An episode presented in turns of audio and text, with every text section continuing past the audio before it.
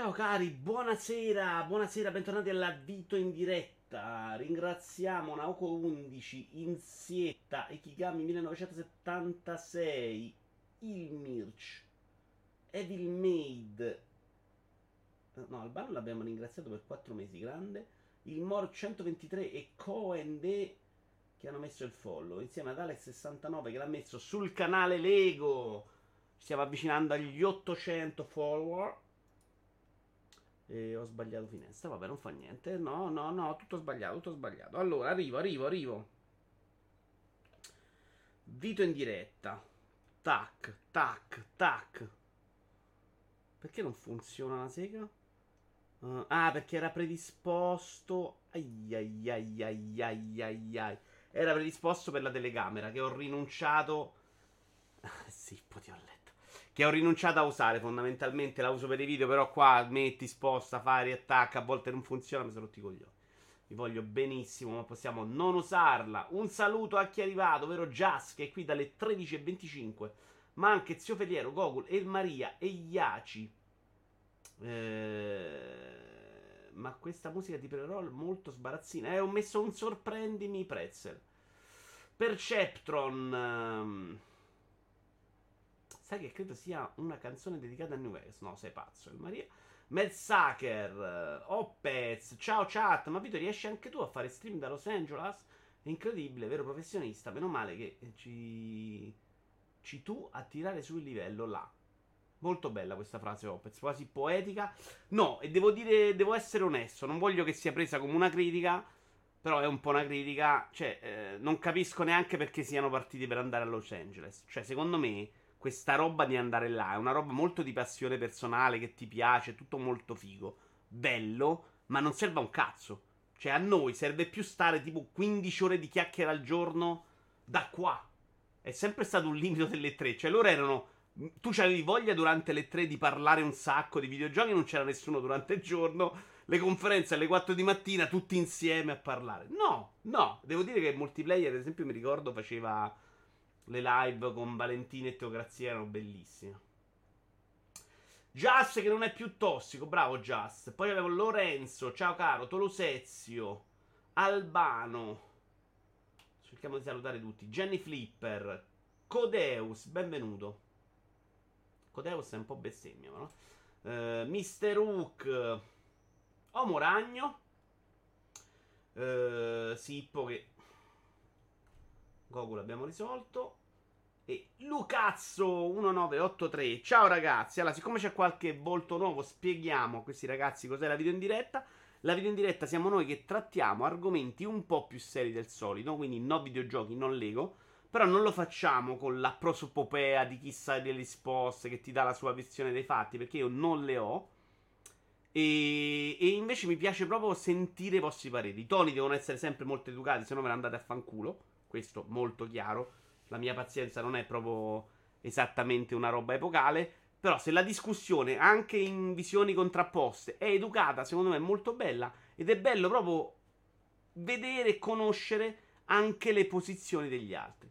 Mersaker, vabbè, però c'è lo show floor dove proveranno dei giochi in anteprima per round 2. È un'ottima occasione, no? Mersaker, non lo so perché non so esattamente questa roba dello show floor. Sicuramente hanno degli appuntamenti, magari super fighi che non lo sappiamo.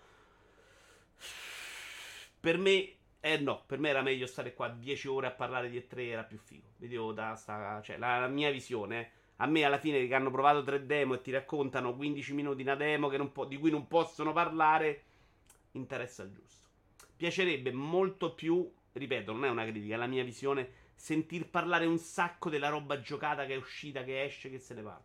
Però, gusti personali. Sei il mio tappeto sonoro durante Diablo Immortal, in cui sono andato un po' avanti io. E poi possiamo partire da quello, guarda, non da, dalla video in diretta, ma delle cose che stiamo facendo ultimamente. Educata e civile, ok, non è posto per me questa. No, scende, non ci fare lo scemo. Tipo, giochi giocandoli, tornerà a brevissimo. Forse questa settimana no, per via del compleanno di mio padre e tre cazzi vari. Però abbiamo i giochi perché sto giocando un sacco a Car Shark. Che ieri mi si è cancellato il save, l'ho rifatto tutto da capo. Mi sono comunque divertito. Diablo Immortal, ci sono diverse cosette. Giochi giocandoli lo faremo nella versione bis. Cioè lo registro, va su YouTube nel momento in cui va live, siamo qui, faccio partire i giochi, se avete qualcosa da dire si stoppa a fine gioco. Se no, se ne va avanti, ve lo siete goduti insieme. È una roba carina in cui se ne può parlare, però. Mm, altre cose, il canale Lego va avanti. Ho ordinato oggi la notte stellata di Van Gogh. Non so quando arriverà, ma quando arriverà, montaggio insieme. Oggi è uscito un TG Lego. Se non l'avete visto, importante. Sippo chiedeva qual è il canale Lego e io ve lo linko. Ma solo per Sippo, però, non per gli altri che sicuramente lo sanno e sicuramente hanno messo un follow. Tra l'altro, ho fatto ripartire la monetizzazione di Vito Iuvara oggi. Hai visto mai che non gli regaliamo soldi a YouTube? Eh, l'avevo bloccata io, poi c'era stato un problema perché il canale risultava un po' che io copiavo i video, cioè la roba che prendevo video io ora commenta. Speriamo che non mi rompono le palle. Tutti a giugno compiono gli anni, ma è vero che pure Mottura è nato oggi. Mottura oggi è il suo compleanno, gli facciamo tantissimi auguri, anche se ha rubato il biglietto a Fossetti e se n'è andato a Los Angeles da solo. Sembra molto bello il Lego di Van Gogh. Sì, lo vedremo insieme. Io ero un po' indeciso per il discorso dove lo metto, dove non lo metto, però l'idea è, è un quadro, lo appendo al muro, invece per la stanza Lego dovrei essere riuscito a guadagnare spazio. TikTok a chi non si è iscritto al canale Lego. Eh, altra cosa che mi ero segnato. Giochi giocando. Ah, spero che abbiate visto acquisti di un certo livello invece sul canale Vito Iuvara. È stato un grande ritorno, super atteso. Chi non lo vede è un po' stronzo, ma io ve lo linko acquisti di un certo livello. È un po' delle, una delle ultime grossi format del canale di Iwara, oltre a giochi giocandoli. Una volta compravo più minchiate. Eccolo qua. Di un certo un livello, dopo beh, un anno. Dio che provo cose, gioco cose. No, provo cose che ho comprato. In questo episodio è più minchiate di un certo livello. Di solito c'è roba più figa. Questa non è stata una grande puntata fortunata. Però la giustizia ha vinto. Perché PayPal, per chi l'ha visto, mi ha ridato i soldi del diario di Indiana Jones. Hai visto la terza di Obi-Wan? Domani esce la quarta? No, Sippo, non la guarderò. L'idea è proprio non guardarla perché le due mi hanno fatto proprio ribrezzo. E ho da guardare Stranger Things, che non è la roba che più mi interessa al mondo, ma comunque la trovo gradevole. C'ho da guardare The Boys, che ieri ho iniziato il primo episodio e c'era un omino dentro a un culo, che non è proprio una roba che mi fa impazzire, però ci credo un po' di più. The Boys, prima stagione ero esaltato, seconda stagione un po' noiosetta, però mi interessa sicuramente di più di quella roba orribile che ho visto di Obi-Wan. E se vogliamo fare un sunto sulla roba Disney Plus, sta andando malissimo con le serie, perché The Mandalorian sono arrivata alla seconda, forse le ho viste tutte e due intere, ma zero amore. Eh, adesso me le ricordate anche voi. Eh. Loki abbandonata. Quella che comincia con il bianco e nero. Finita, però, insomma. Alti e bassi, più bassi che alti. Ciao, Brusim. E sicuramente mi sto scordando qualcos'altro. Eh, non l'ho neanche vista tutta per perché ieri sera era tardi, era tipo l'una e mezza e sapevo come andava a finire e poi non dormivo, quindi non volevo vederla. Ciao anche a Wolfgar. Vito, hai mai pensato di aprire TikTok per i Lego? In realtà ci ho pensato, Google. Credo di avere un account TikTok, però non so cosa farci. Siccome sono un vecchio boomer del cazzo, non saprei proprio nemmeno cosa farci. Vediamo. Ho scoperto adesso gli shorts. Come non era un culo? Quello che ho visto ieri era chiaramente un buco di culo, no? Non lo troverai gradevole Stranger Things dopo aver visto questa stagione, dice Matt Sucker. Eh, ciao caro Vito, dice Sky. Eh, mi sono deciso di iniziare il set dell'ora mentre ti seguo. Bravissimo. Il montaggio con gente che chiacchiera è fantastico. Buonasera, dice Bibinetti. Avete iniziato da molto? No, proprio adesso. Stiamo solo facendo un riassunto iniziale. Quello che comincia il mio carriera sarebbe WandaVision. Bravo. E secondo me ce n'è pure un'altra che ho abbandonato, Moragno. Eh, ah, le Boba Fett non me la so proprio inculata. Sì, un disastro per me Disney Plus. Disney Plus per adesso bene solo perché mi guardo la roba Pixar in anteprima. Guarda, se no, super disastro. Allora, partiamo. Argomenti non sono per forza super seri. Oggi ne ho scelti un paio tosti in cui serve vostra massima attenzione, vostra massima maturità, però partiamo più rilassati. Disney Plus. Poi, se volete fare domande su serie TV, robe che magari ho visto, film o videogiochi, fatele, ne parliamo.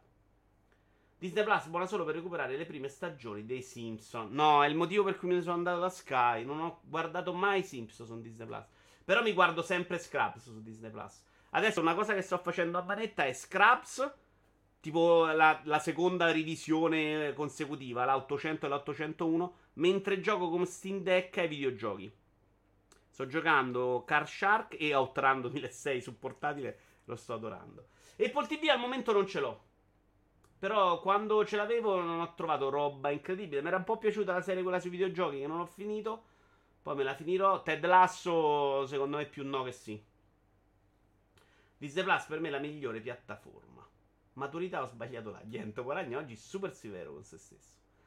Allora, la prima argomento. Oggi è post, quasi tutto post oggi. Vabbè, se invece volete consigliarmi degli argomenti da discutere insieme, c'è un canale Discord in cui potete venire, li segnalate e li scegliamo insieme. Marco S84, benvenuto. Hai letto della reunion del cast di Scrubs? Dicono che vogliono fare una nuova stagione, nel peggiore dei casi un film. Speriamo. Messager, sai che io non ci credo più a queste cose perché temo che vogliano fare quella roba che hanno fatto per Friends e per Harry Potter. Che è una roba di un fanservice inutile e senza idee terrificante. Grazie Moragno, ma sotto al video trovate anche il link diretto. Grazie però Moragno. È praticamente impossibile riparare gli auricolari Bluetooth dal post. Per ragioni tecniche, invece di aggiustare, le aziende sostituiscono quelli rotti o difettosi che stanno riempendo le discariche. Ovviamente partiamo dagli auricolari Bluetooth per fare un discorso generale sull'obsolescenza programmata che è una bella rottura di coglioni. Tra l'altro c'è una bella notizia oggi. Uh, la, la, riprendo da multiplayer.it. Il caricabatterie unico, le UE ha deciso USB-C obbligatorio per tutti, anche iPhone. Poi lo leggiamo, ma è una gran bella notizia. Perché io qua ho 800 caricatori diversi per fare cose che non avete proprio idea. È insopportabile. Si stima che in tutto il mondo siano state vendute dal 2017 a oggi 750 milioni di paia di auricolari wireless. 750 milioni di paia. Si stima che la vita media di un paio di auricolari wireless, sia che si tratti di prodotti di marchi famosi sia meno rinomati, sia di due anni appena, questo ovviamente se, no, se non se li perde prima.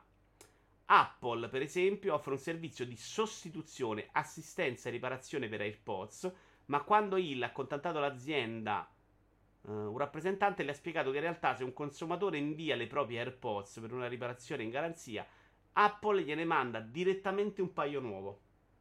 Si sono tutti rifiutati di lavorare sui suoi auricolari. Gli auricolari sono troppo piccoli, cercare di aggiustarli richiederebbe troppo tempo e non ne varrebbe la pena, anche considerando il loro prezzo da nuovi. Questo non vale solo per gli auricolari. Provate oggi a riparare una TV. Una TV. TV più bello. Una TV. Provate ad andare da uno che ripara e dice: Guarda, ho questa televisione LCD, ti sputano in faccia. Non le toccano, non le aprono, non hanno più nessun senso. Perché il costo poi di una nuova è risibile. Il gestore di uno stabilimento di riciclo di rifiuti elettronici a Londra ha detto a Hill, che sarebbe quello che ha fatto questa inchiesta, penso adesso non me lo ricordo, a consumatori, fatichiamo a smaltire correttamente cose come i bollitori e i tostapane. Figuriamoci un piccolo insignificante auricolare. Qui si parla del riciclo, perché questo è il grosso problema. Io non sono uno di quelli che concettualmente sul riciclo è contrario. Anzi, però se lo continuiamo a fare come lo facciamo oggi, è una barzelletta. Se non ci preoccupiamo dei consumi e di questa roba qua, cioè di buttare dentro roba sul mercato che automaticamente dopo due anni si rompe e quindi finisce per forza nella monnezza, più gli imballi, più la roba che gira e il pungible, eccetera, eccetera, eccetera. Ma che cazzo di senso c'ha star lì a riciclare le bucce di banana? Sto mondo va a puttane, mandiamolo a puttane sei mesi prima e viviamo meglio. Cioè, questo è il concetto di base. Se invece è un problema, purtroppo dovremo anche rimettere in discussione i nostri consumi, tutti. Questo è il punto. Sembro scemo quando parlo di questa cosa. E, e, sembri, se parli male del riciclo, sembri uno che, che un serial killer in Italia, nel mondo. Perché riciclo, ma sei matto? No, non è stato a salvare l'ambiente. State facendo finta di salvare l'ambiente, non mettendo una bella luce sul problema, che quindi distruggerà questo pianeta e non ce ne saremo accorti. Come l'isola di Pasqua. Godo tantissimo per il fatto del caricatore unico. Era anche il momento di smettere di permettere a chi di usare micro USB, USB-C o chi è l'admin, caricatore unico. Soprattutto basta troiate del tipo non mettiamo il caricatore perché siamo eco-friendly, perché non ci crede nessuno. Ma il senso ce l'avrebbe Just. Però deve costare di meno, cioè devo risparmiare. Invece il discorso loro è ti tolgo il caricatore perché eco frenzy, ma tu non, non risparmi un cazzo. Uh, certo che poi c'è gente che si lamenta che non c'è alimentatore nella confezione. Iaci, ce l'hai con Just. Il problema del riciclo è che i prodotti dovrebbero essere progettati già a monte in modo da renderli facilmente riciclabili. Dice Moragno, monomatericità, disambellabilità, modularità, materiale riciclabile, eccetera. E questo è un super discorso, bello. Uh, su questo ci possiamo arrivare, secondo me, eh.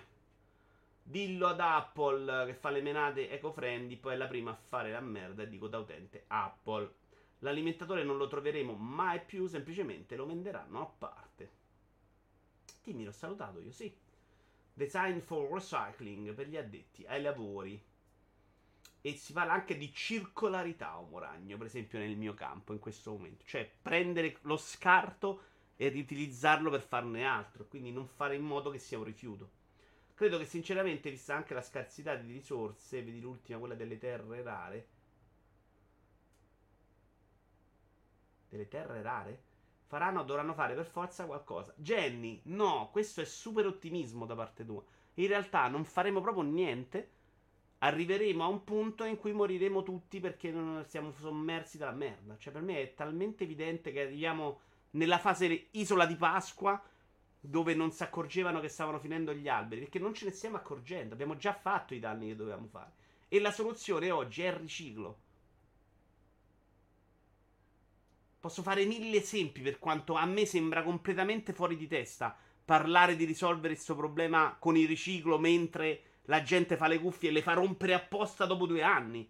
Cioè, un iPhone funziona benissimo, fai un aggiornamento software, dopo un po' smette di funzionare, la batteria dura la metà, lo devi cambiare. Questo dovrebbe essere proibito per legge. Questo a me mi dovrebbe durare 40 anni.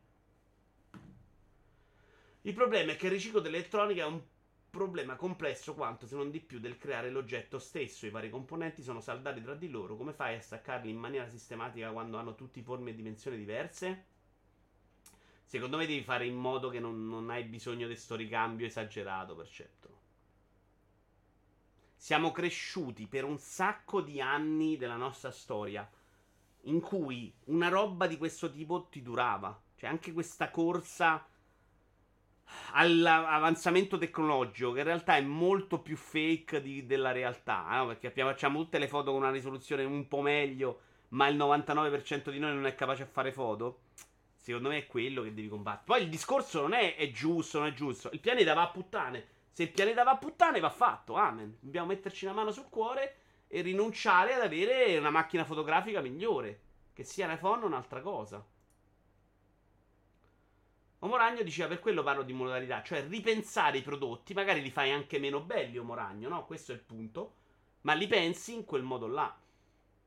Ma siamo ancora con le bottiglie di plastica. Mentre stanno lì, tu sei un serial killer se non vuoi fare la riciclata. Siamo ancora con le bottiglie di plastica.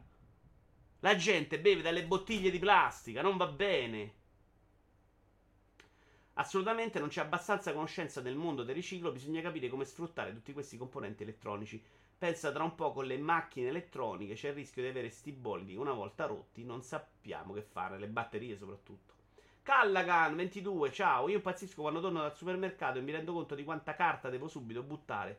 Ad esempio il cartoncino del dentifricio, bravo c'è un business dietro irrefrenabile. Credo che a volte non sia neanche una questione di business, cioè il cartoncino del, de- del dentifricio banalmente credo sia a proteggerlo da non farlo schiacciare. Immagino, no? Quindi il senso c'è, forse. Lo devi risolvere. Ahimè, eh, lo risolvi. E bottiglie del vino, si fa come una volta, vai là, c'è uno col vino, ti riempi il boccione e te lo porti a casa. Sarà meno ecologico, non ecologico, scusate, meno, vabbè, sano eh, oh, qualcosa dobbiamo rinunciare. Ma io sto son pensando che secondo me sta, sta roba. Ero convinto che la crescita demografica degli esseri umani sulla Terra fosse una roba super in salita. In realtà, leggendo quel libro di cui abbiamo parlato cento volte sulla mm, visione del mondo ottimistica o no, pare che sui 10 miliardi ci stabilizzeremo. E quindi già probabilmente è una roba in cui non moriamo fra 15 anni, altrimenti veramente Fra due minuti saremo sommersi di immondizia. Sono d'accordo con Vito, se non noi, i nostri figli moriranno sepolti nella nostra immondizia. Sì, Brusim, sai perché? Banalmente, la, la, la, la parte del mondo che fino a 5 minuti fa era solo produttrice, adesso sta diventando consumatrice. Se quella gente là consuma, t'attacchi a cazzo. E poi andremo da loro a dire, eh, fate la riciclata. E quelli ti diranno come rispondono sulle emissioni in atmosfera. No, amico, fermate. So, 240 anni che butti roba nell'aria. Fermate tu adesso, non fermare il mio sviluppo. Io continuo a fare quello che sto a fare. E tu ti metti a zero. Perché sei tu che hai fatto i danni. Che è una visione comprensibile, non giusta ovviamente, perché se il mondo va a puttane ci dobbiamo fermare tutti, però capisco anche il loro punto di vista.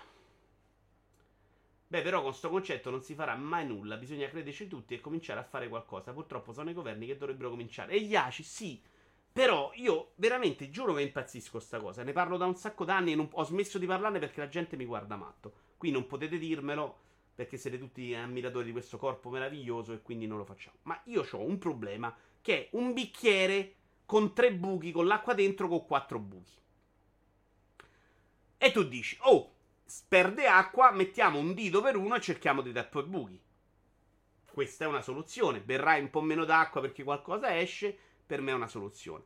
La loro soluzione è tappare un solo buco mentre l'acqua continua a uscire e con un altro che butta una pompa nel bicchiere con tanta acqua. Non è qualcosa, è niente, è niente e convinci la gente che è qualcosa e quindi non si preoccuperà del vero problema, che è il consumo. È il consumo che è folle. È l'idea che io compro un 40 pollici, domani non funziona la vita e fai, vabbè, vaffanculo, ne compro un altro perché faccio prima che andarla a riparare. Questa idea deve uscire fuori dal mondo occidentale, se no non se ne esce. Vito Ioara è proibito per legge. Il problema è un altro. Le multe sono così misere confrontate ai guadagni delle aziende che se ne sbattono il cazzo e vanno avanti. Parliamo di obsolescenza programmata, Just?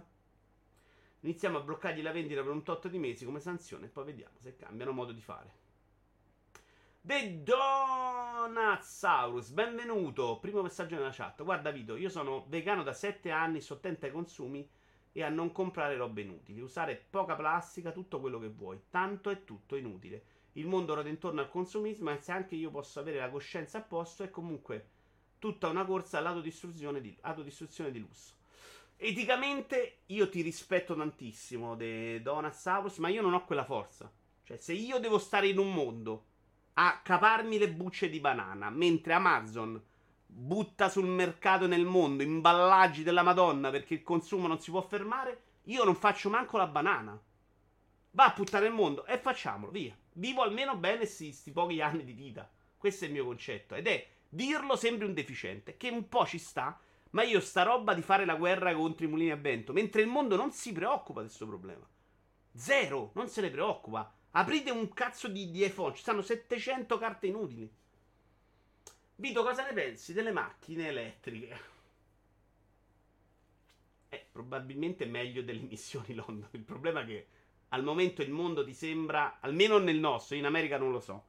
Da noi il mondo non mi sembra prendersi accelerata. Sono convinto che il passaggio ci sarà a breve. E a un certo punto ti diranno in centro non ci vai se non c'è l'elettrica e quindi ti attacchi al K. Infatti non cambio la macchina in un momento in cui la mia sta morendo perché il prossimo passaggio voglio farlo almeno ibrido. Ma almeno. Se no da un momento all'altro sarà fottuta sta cosa. E appunto noi no, ma i nostri figli rischiano e fanno bene loro a incazzarsi. E mangia quotidianamente del cazzo di piazzi, piatti di plastica e posare. Eh sì, io sto facendo una battaglia anche in casa per evitare sta cosa. Ma se non li vietavano per legge non, non, li fermavi mai. Cioè, mia madre che ha la lavastoviglie e tutto gli fa proprio fatica a dire di rinunciare a sta cosa. Io, per esempio, ho cominciato a prendere le bottiglie di vetro e mi riempio quelle con l'acqua di rubinetto. Mi sento una persona migliore. Quello già è meglio, no? Faccio la banana riciclata e poi compro le bottiglie di plastica. Le schiaccio, faccio il rifiuto perché va riciclato. No, no.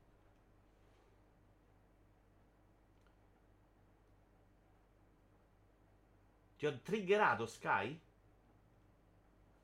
Il problema è che la gente che ci governa non frega assolutamente niente. Secondo me non lo capiscono Brusimi il problema, non è che non gli frega. Voglio dire ai nuovi che lo streamer che sta parlando ora ha speso 1200 euro per un telefono perché ha un'ottima fotocamera per fotografare lì.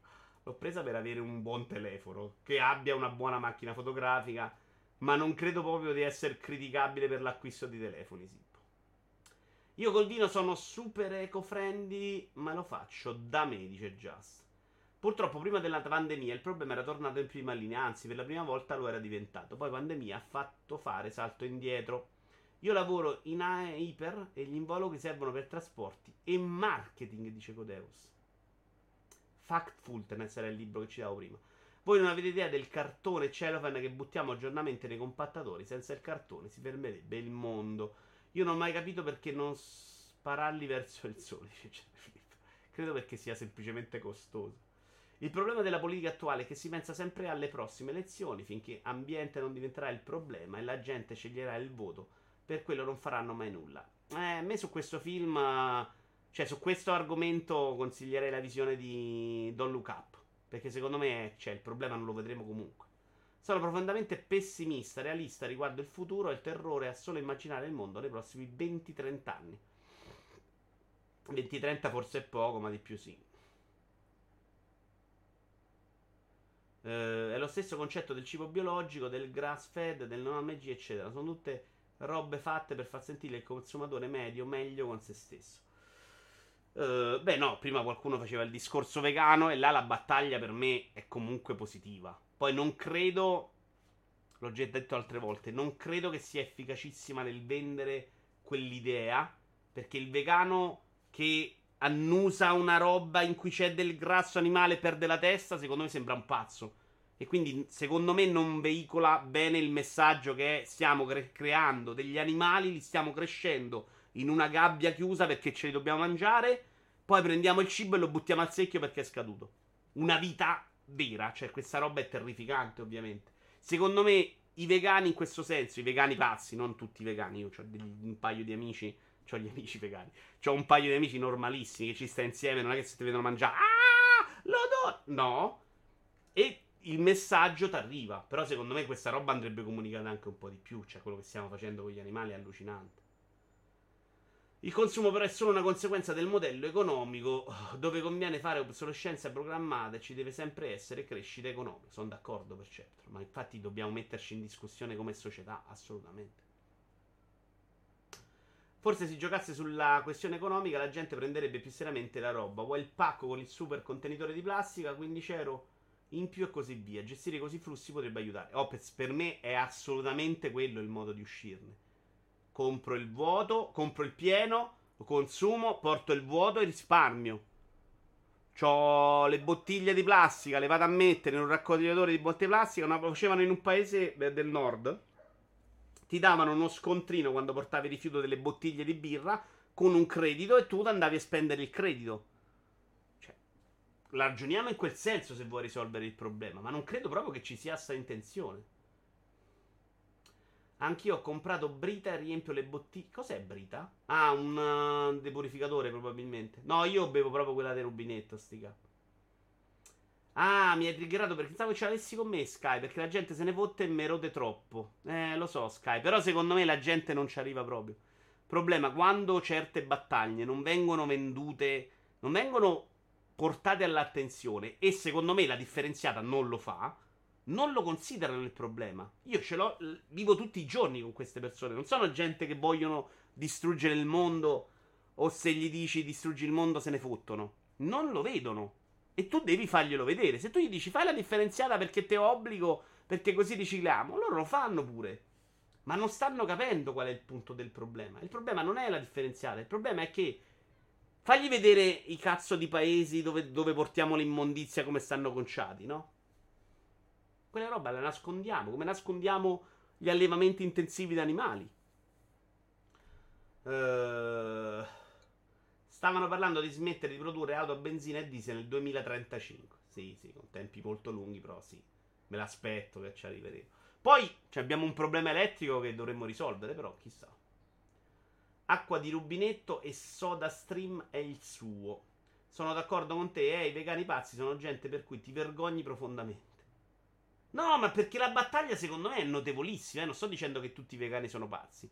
Sto dicendo che quello fa sem- alla gente normale che non conosce il problema, che non lo percepisce o che se ne fotte, lo allontana perché lo vede come un estremismo. No, non sto dicendo che, che, che, che lo è, no? Perché poi magari la, la, sua concezione di non toccarlo proprio la capisco.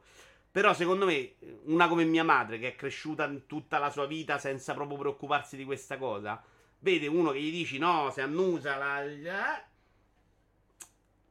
Prende le distanze. Per lei non è uno che sta facendo una battaglia per l'animale intensivo, è uno che ha deciso di fare questa cosa ed è matto. Ed è come reagiscono più o meno tutte le persone.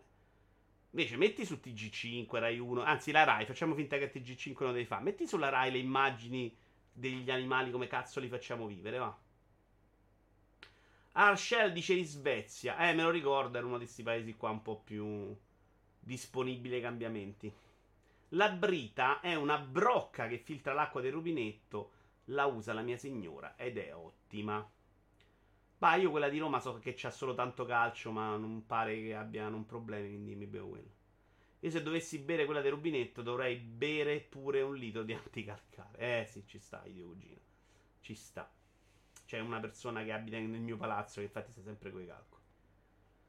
Non è ufficiale il fatto che le auto a benzina e diesel non saranno più prodotte nel 2035? Io ho vissuto per anni in Svezia, secondo me sei ottimista quando dice che le persone non capiscono. Io penso noi siamo un popolo che se ne fotte del prossimo.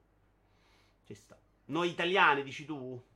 Mm, no, secondo me non c'è questa grande differenza tra gli esseri umani in Italia e in Svezia. Secondo me è diverso quanto gli si parla di certi problemi. Ho capito perfettamente il tuo discorso. Purtroppo il volto del vegano è quello di quello che si indiglia, fa rumore, fa il pazzo. Sì, industria del lato si sta spostando forzatamente sull'elettrico.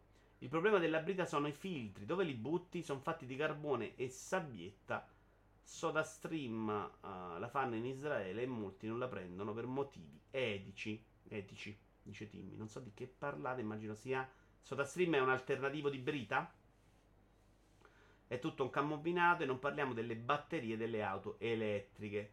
L'industria della carne è interessante. Il dilemma del nonnivoro di Michael Pollan. Non lo so, io ne ho letti due di libri degli ACI sull'argomento, che non mi ricordo, forse su Goodreads ci sono. E mamma mia, mamma mia. Non ne mangio sette volte a settimana di carne. Però lì, se leggi quei libri e una persona dovresti essere migliore di me, dovresti proprio dire no, vaffanculo, non devo mangiarlo. Non va bene, non va proprio bene. Certo, la sensibilizzazione, è completamente assente. SodaStream ti gasa l'acqua quando vuoi tu, senza sprechi di niente, dice Codeus. Ok, grazie a Dio posso bere quella del rubinetto. Io questa me la risparmio proprio. Devo riempirmi le bottiglie, che è un po' una rottura di palle, però insomma. Uh, dicevamo, carica batterie unico, lei ha deciso USB-C obbligatorio per tutti, anche iPhone. Il Parlamento e il Consiglio europeo hanno stabilito che il connettore USB Type-C sarà l'unico formato utilizzabile dai produttori per la ricarica di smartphone, tablet, fotocamere e altro entro l'autunno 2024. Tra l'altro non ho ben capito se è una roba proprio che è quasi ufficiale o ci deve diventare o lo è quasi sicuramente. Ma eh, fino a che arrivano però? Qual è il, il punto di rottura? Cioè qual è la roba che invece devi caricare con la corrente? Oppure la corrente va bene sempre e la roba che carichi USB è sempre USB-C? Secondo quello che al momento è ancora un accordo provvisorio sulla Radio Equipment Directive, in attesa della decisione definitiva che verrà pubblicata sulla gazzetta ufficiale dell'Unione Europea. Fra i maggiori detrattori dell'iniziativa c'è ovviamente Apple, ovviamente, la quale ha riferito che tale soluzione uccide l'innovazione e fino a qua, secondo me, può anche aver ragione e confonde gli utenti. No, questo non, non va mai bene secondo la compagnia. Cioè, finché mi dici che l'innovazione la uccide, sì, però eh, magari non uccidiamo il pianeta, mi sta anche bene. Che confonde gli utenti? No, cazzo, questo confonde gli utenti. Ho 800 cavi io qua, diversi, 800. E non so neanche distinguerli, tra l'altro. L'acqua del rubinetto di Bologna ti fa venire i calcoli in anche quella di Roma è piena, piena, piena di calcio. Però oh, non ne soffro e ciccia. Le ricariche e le consegne non le butti, vengono ricaricate. Ah. Parliamo sempre delle brocche. R3, buonasera, io ho eliminato la carne, ma solo quella. Dice R3. Eh, ci sta, secondo me, secondo me una visione così, seppur non risolutiva, però è una roba. Anche diminuirla di tanto. Anche mangiarla solo di un certo tipo di allevamento, eh, non quella che sappiamo che è allevamento intensivo. Che io non sono sicurissimo che in Italia ce ne stanno un miliardo di quel tipo di allevamenti. So che l'Europa ha regole un po' più stringenti rispetto agli Stati Uniti. Ma le storie sul pollo americano. Mamma mia, ragazzi.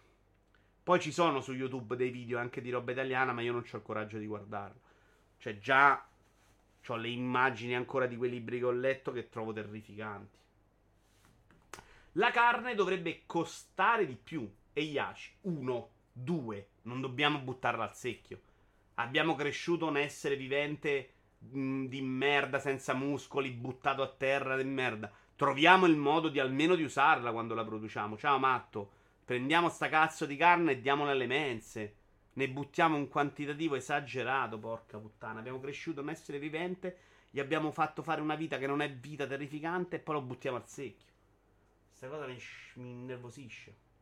Io sono stato vegetariano per 24 anni, dice Timmy, poi ho smesso perché mi sono reso conto che i prodotti sostitutivi causavano comunque inquinamento e distruzione di alcuni habitat. Adesso ne mangio pochissima proprio di carne, ma avevo anche la quinoa ed altre cose che creano disagio dove vengono coltivate. Il problema è voler pagare una bistecca 50 centesimi, che è il motivo anche per cui Yaci è diventata di consumo. Cioè, mi racconta mio padre, mia madre, insomma, che non sono conosciuti nei miliardi, tutt'altro. Mio padre era proprio super povero, mia madre se la battavano. Che non la mangiavano mai la carne. La carne quando è diventata un consumo come la facciamo noi? Quando ha smesso di costare? Tutto, da quei libri mi ricordo che tutto si fa risalire a una tizia che mise un faro sulle galline e capì che poteva farle stare H24. L'alimentazione è comunque un punto assolutamente chiave per l'ambiente, ma cambiare le abitudini in tavola alla gente è praticamente impossibile, eh sì. Ciao Alex! Lo seguiamo il Summer Game Fest, il panel Microsoft, lo seguiamo su altri lidi. Non da me ce ne sono di bellissimi come Walone, come Round 2, come tutti gli altri. E lo seguiamo da loro. E a me di fare le conferenze live in questo momento non c'ho proprio voglia. Ho voglia di godermele spaparanzato a cazzo all'aria. Sabato ho speso 145 euro di carne al ristorante. È matto però, cazzo. Stiamo cercando di dire che devi esagerare. 5 kg 2. Sì, sono stato io anche l'altro giorno a pranzo con un ragazzo. Era una cena, un pranzo di lavoro. Si è mangiato una roba così.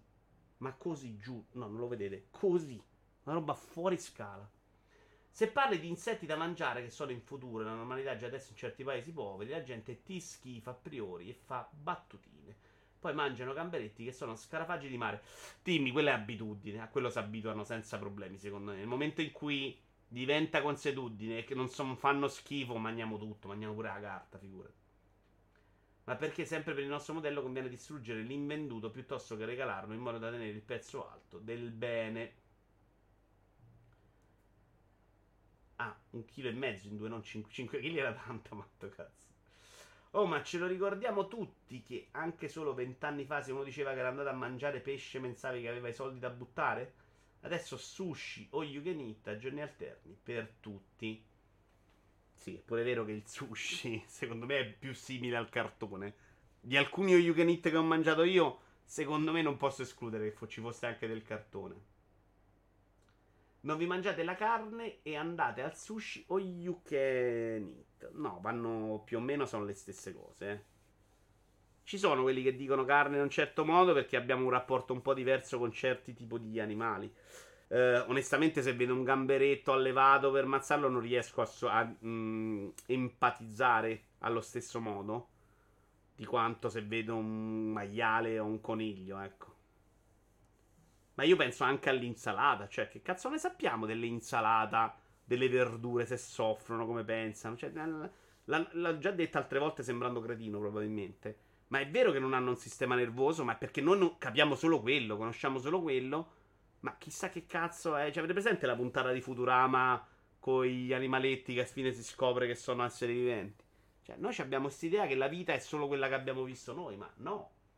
Sul nostro pianeta ce ne sono varie forme molto diverse. Scrocchia zeppi, esatto. Bellissima puntata, secondo me.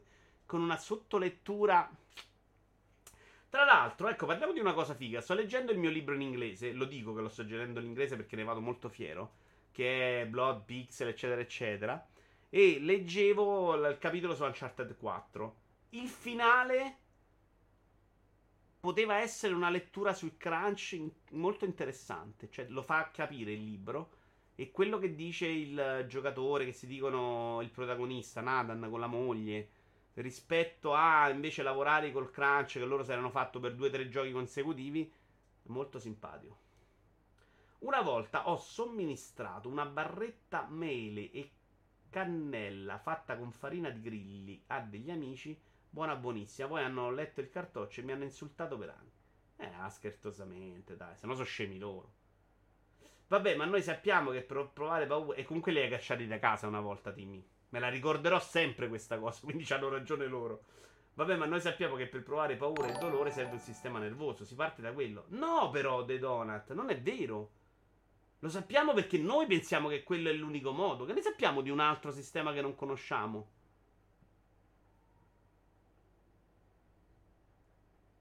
E intanto benvenuto a chi è arrivato. Cosa ha scritto Matto?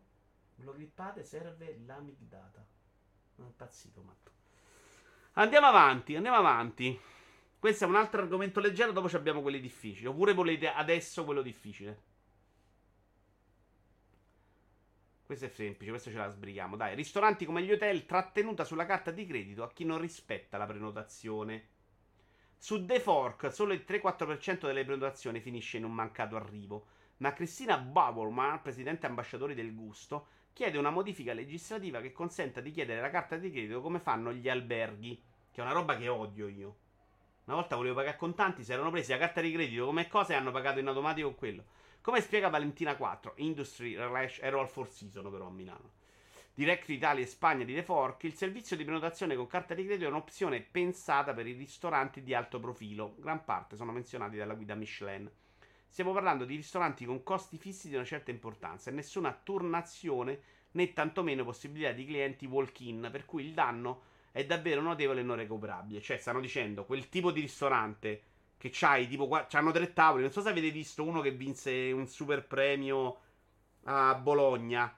Uh, era veramente un posto che sembrava tipo una cantina di casa. C'era un tavolo e basta. E quello serviva quel tavolo quel giorno, veramente a 800.000 euro. È chiaro che se quello la prenotazione di attacchi te la mancano, ti fottono la giornata. Massimiliano Capretta, nel suo Arca di Alba Adriatica, su suggerimento degli stessi operatori di The Fork, ha iniziato da un po' di tempo a richiamare i clienti a poche ore dalla prenotazione e questo semplice accorgimento, afferma, ha pressoché azzerato i no-show. I ristoratori hanno sollevato agli esponenti del governo la questione no-show, suggerendo l'equiparazione della categoria al settore alberghiero, al fine di poter richiedere al cliente la preautorizzazione su carta di credito in via diretta. Che ne pensate? Io mi sento sempre molto in difficoltà a prenotare perché per me è sta roba qua, cioè che se non vai li metti in difficoltà e comunque hai fatto lo stronzo. E quindi, quando so che forse siamo 4, forse siamo 8 e forse siamo 2, io chiamo e gli dico, guarda, ti prenoto per 8 perché forse siamo 8, ma forse probabilmente siamo 4 e non è impossibile che siamo 2. Dimmi tu. Se lui mi dice no, vaffanculo, se siete due non mi voglio manco parlare, c'hai ragione tu. Però te lo dico prima. Se invece mi dice guarda, il tavolo è quello, quindi non cambia niente, come mi succede spesso lo, mi sta bene. Se no la vivo male, ma io posso stare poi con l'ansia. Poi la gente è così, eh? la gente in sé presenza, c'ha un problema, eccetera, eccetera, eccetera. Arriva sette ore dopo, quattro ore.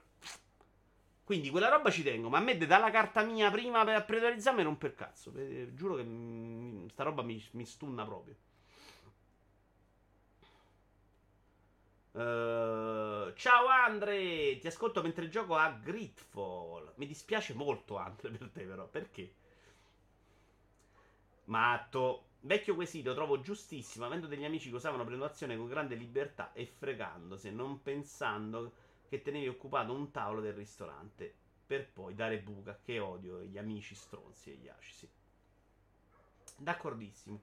Però una condizione, semplicità di prenotazione, email o telefono, facilmente raggiungibili. Non deve essere un'impresa prenotare un tavolo perché non mi rispondi.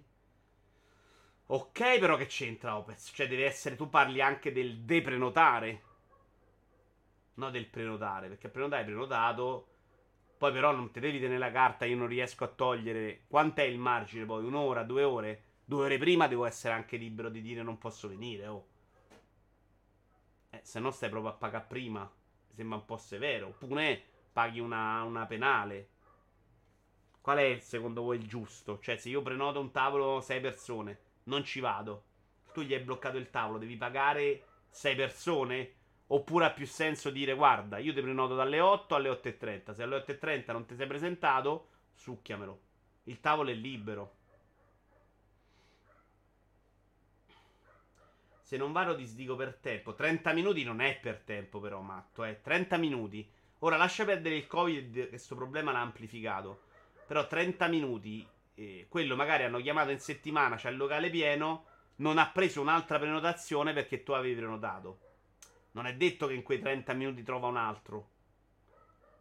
Quindi il danno gliel'hai creato. Però che, che mi devi far pagare tutto il pasto?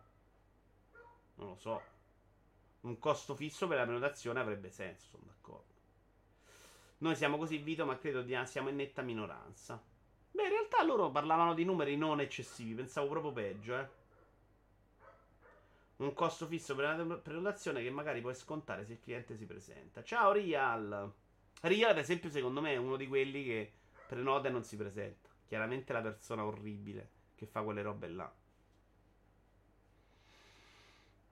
Non lo so, non me ne frega un cazzo, però mi pare di capire. Eh. Andiamo con gli argomenti difficili. A Roma non ci stavano questi problemi, ristoranti pieni sempre pure di martedì. Eh, non è vero, matto, cioè sono pieni dove vai tu. Ci sono un sacco di ristoranti che non sono pieni. Vabbè, tu dici la gente fuori entra in quel caso, sì. Però lì è oh, 15 minuti la prenotazione. Ma sai che tanti fanno proprio diverso, non prenoti. È pieno di ristoranti a Roma, quelli importanti non prenotano. Tu vai là e te metti aspetti, quando arriva al tuo posto entri. Non vai, ti fanno pagare il 10% di una cena media, che ne penso? 10% è tanto però. Certo, dopo aver fatto quasi 20 anni il cameriere sono proprio il tipo. In un paese ideale un ristoratore crederebbe nelle case di forza maggiore e non ci sarebbe problema. Vorrei sapere come va all'estero. Non lo so. Il diritto alla disconnessione, argomento un po' più importante. Sempre da Il Post. Quello di prima era Il Sole 24 ore. Allora, il diritto alla disconnessione non vuol dire tu che stacchi il router. Eh? Devo dire che l'ho capito oggi sta cosa, non la sapevo, non l'avevo chiamata così. Il diritto a disconnettersi è oggi un'espressione utilizzata per indicare un insieme di proposte di legge discusse in molti paesi del mondo che dovrebbero tutelare il diritto delle persone per l'appunto a disconnettersi dal lavoro e a non utilizzare gli strumenti digitali per ragioni professionali oltre i tempi prestabiliti. Che è un po' un problema perché tu lavori 40 ore a settimana poi ti arriva la mail e ti aspettano che tu rispondi alla mail alle 8 di sera. È giusto? Non è giusto? Devi farlo? Non devi farlo? Hai diritto? Non hai diritto? Ora ne parliamo. Ovviamente io prendo degli stralci, poi ne parliamo insieme. Ognuno deve dire le sue esperienze. Perché questo, e lo dice anche l'articolo del post, in realtà, cambia molto in base al lavoro che fai e al tipo proprio di, di esperienza tua personale, di tipo di vita tua personale. Quindi le leggi sono molto difficili in questo senso, perché non puoi dire ok, facciamo 40 ore e dopo non rispondi a nessuno, perché magari il tipo di lavoro tuo invece prevede un'altra elasticità. Boh, ma chi si aspetta che rispondi subito alle mail? Beh, mail o chiamata al telefono, Iaci, che è peggio, eh. 1-0 gol di Barella. Perché sta giocando l'Italia? Ah, ma c'era la nazionale stasera, neanche io lo sapevo. In generale c'è inoltre scarsa attenzione al problema dello stigma attribuito alle persone che invocano il proprio diritto a disconnettersi e al problema delle ripercussioni negative sulla carriera professionale. Qui devo essere onesto, probabilmente io non sono una bella persona, perché non, io sono uno di quelli che se non c'è da correre non si devono fare straordinari, non te devi ammazzare, lavoriamo il giusto, eccetera, eccetera.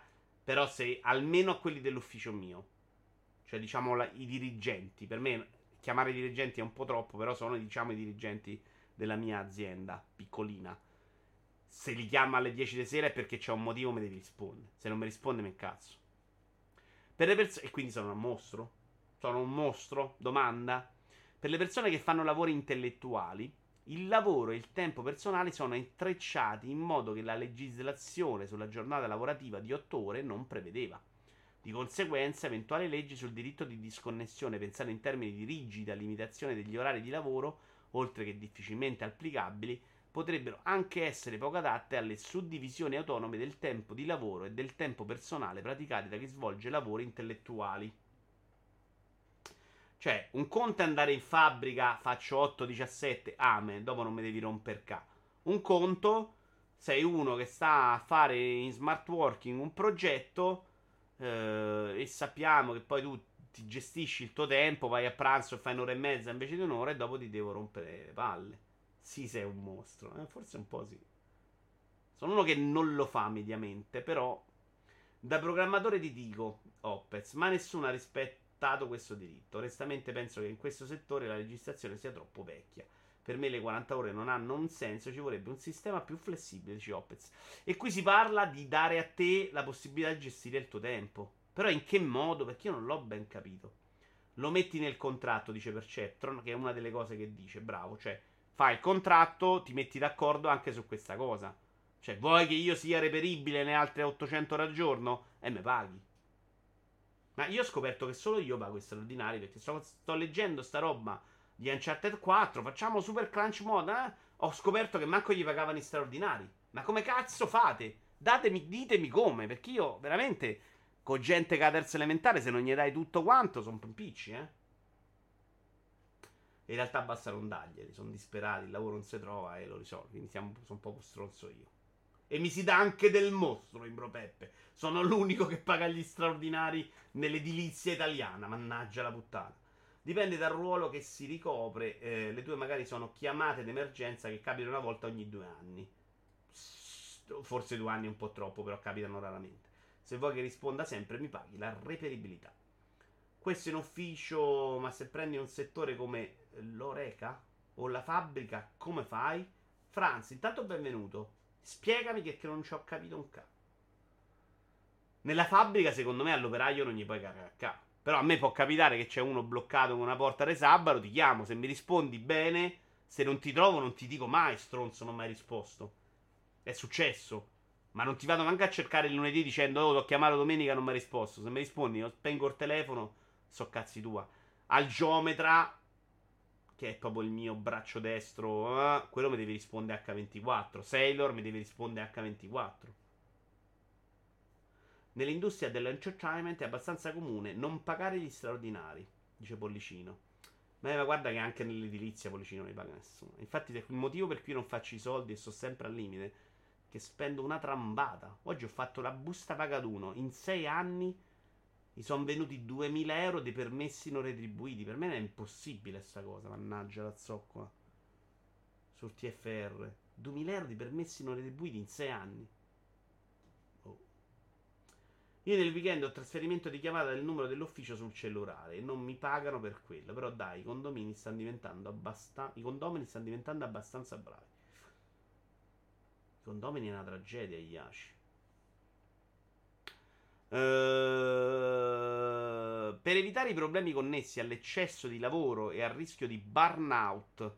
Cos'è il burnout? Che sento che ne soffre un sacco di gente dopo il Covid. Burnout conclude Acambi, che è quello che ha fatto questa inchiesta, le aziende dovrebbero piuttosto concentrarsi sulla flessibilità e offrire ai dipendenti maggiore autonomia riguardo alla loro disponibilità, cosa che richiederebbe ai datori di lavoro di avere in generale più fiducia nei propri lavoratori e nelle proprie lavoratrici, non soltanto riguardo al risultato del lavoro, ma anche rispetto alle capacità di controllo autonomo sui confini tra l'attività lavorativa e quella non lavorativa. Secondo me questa è pura, pura, pura follia. Qui ho proprio una visione da datore di lavoro. Per me sta roba nell'atto pratico è senza senso, cioè non esiste. Io sono convinto che tutti qua voi siete convinti che siete il più grande lavoratore al mondo, che non hanno bisogno di controllo e che farebbero il lavoro senza che nessuno gli dica niente perché siete fantastici.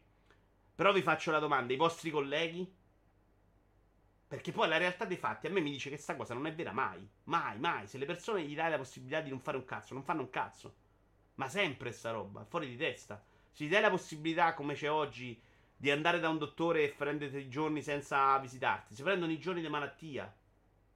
Eh, perché improvvisamente sul lavoro siete tutti convinti che gli italiani sono fantastici? Sappiamo che sull'inquinamento sono delle merde, ne abbiamo parlato oggi, eh sulle cuffie delle merde, sulla carne sono delle merde. Quando si tratta di lavoro siamo tutti convinti che i datori di lavoro sono pazzi quando non si fidano dei dipendenti. Quando le persone si bruciano per il troppo lavoro. E non devi usare il mio numero personale, magari non è un grosso problema in una piccola azienda, ma se siamo un'azienda medio grande inizi a dare il mio numero in giro ad altri colleghi per questioni di lavoro o addirittura a clienti, allora no, cambio numero. Sì, sta roba è giusta.